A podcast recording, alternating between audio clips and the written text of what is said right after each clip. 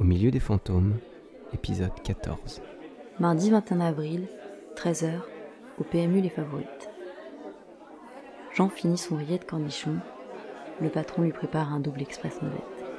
Ouais, pas de bibine aujourd'hui, je suis supervisé en fin de journée. Je sais pas pourquoi ils nous emmerdent. Le boulot roule, y a pas d'embrouille. C'est plutôt chez les poulets qu'il ferait bien d'envoyer de la supervision, hein. T'as entendu le poste tout à l'heure? Il y a une meuf en garde à vue qui tranquillou s'est passé l'accord de coup. C'est pas sérieux, bon Dieu. Hein. Ils ont personne pour surveiller Moi je vais te dire. Je crois bien qu'ils sont vérolés de l'intérieur. Faut voir les oiseaux hein, qui traînent au poulailler. Pas la flicaille, hein. Aussi les loupards qui ramassent. Bon, j'entends que c'est le principe, mais vu la faune locale, pas venir s'étonner quand ça dérape. Et pour déraper, ça dérape.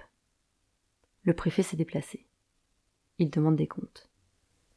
Catherine Erickson le gère tandis que Gus file à l'hôpital. Les explications attendront. D'autant que pour l'instant, il n'en a pas.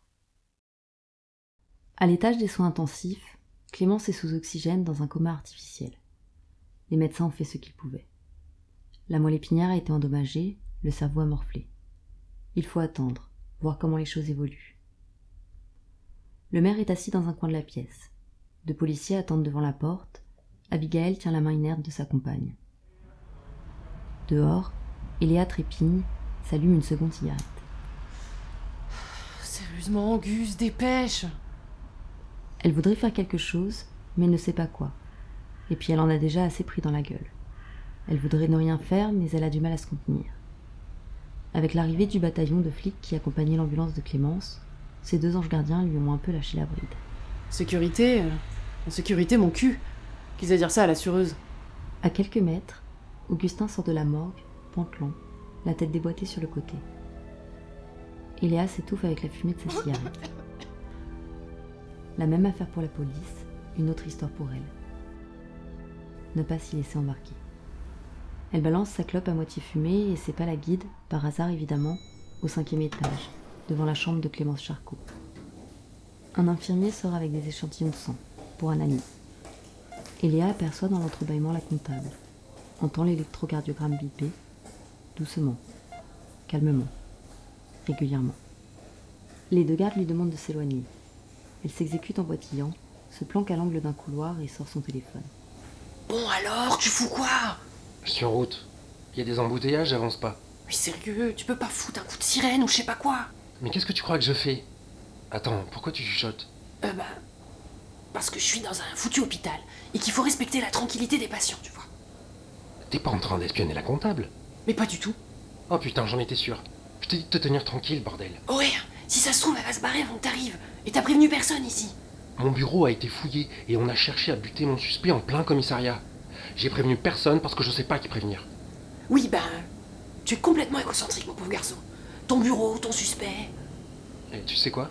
Je raccroche et quand j'arrive, c'est simple, je veux même pas te croiser.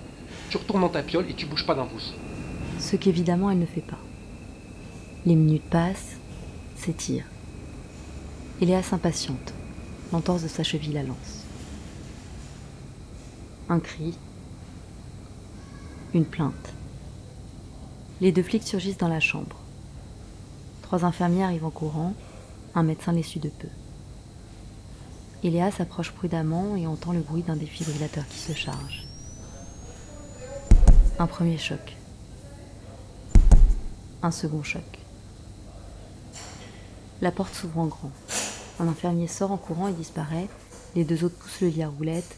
Le médecin maintient les palettes du défibrillateur prêtes à l'emploi et les deux gardes ferment le cortège. Au bout du couloir, Gus arrive. Eléa lui fait signe.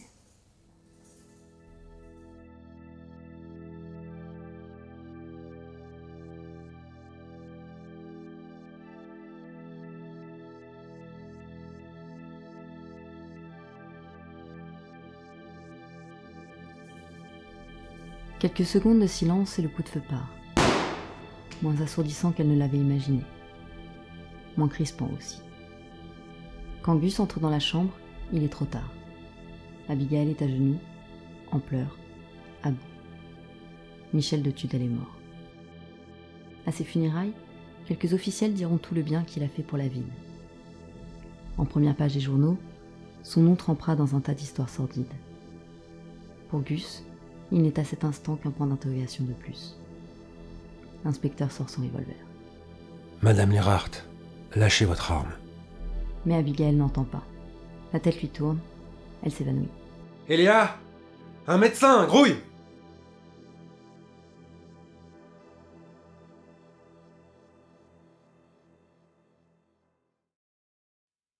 Mercredi 22 avril, 8h. Fidèle à son comptoir, Jean ne pige ni les tenants, ni les aboutissants. Alors là, je suis sur le cul. Te compte, on s'est fait désinguer notre mère. Le vieux, il était là depuis un millénaire, il aurait pu en tenir un autre. Qu'est-ce qu'il foutait à l'hosto, ce con? Bah on sait pas, ça le dit pas. Genre un truc à la prostate vu son âge. Pas de bol, quoi, ça craint. T'imagines, toi? T'arrives te faire soigner paf, otage, paf, calanché. Y a un flic au mètre carré et pas un qui remue l'oreille. Bande de trous de pin, cela, je te jure. En attendant, on n'a plus de mer et plus de studio ciné. Il y a une plâtrée de saltimbanque qui va les pointer au chum du. Ils y retrouveront les journaux dégraissés, ça sera festif. C'est la chute de Sodome, je te dis. Ça se trouve, on est les prochains. Remarque-toi, tu crains rien, même en enfer. Il en faut des zincs. Au milieu des fantômes, épisode 14 sur 14. Avec Coralie Huchet, Ségolène Bassodroza, Johan Milin, Nicolas Six. Écrit et réalisé par Jérémy Durand. Musique par Olivier Gonard. Moyen de production JD Carré.